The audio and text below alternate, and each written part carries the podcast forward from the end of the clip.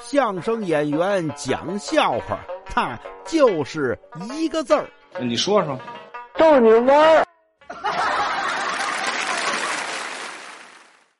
说有一个推销员推销一种懒人用的自动刮脸机，啊，这不用你这个拿手拿这刮胡刀刮脸，不用了，只要把这机器一打开，把这个脸呢放到了机器这个支架上，自动的完成这刮胡子的动作啊，给大伙讲。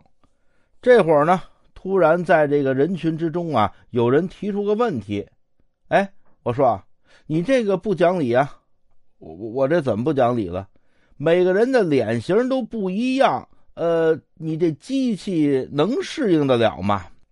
要说这推销员是真厉害，就说了一句话，给这位说的是哑口无言。那位说说什么呀？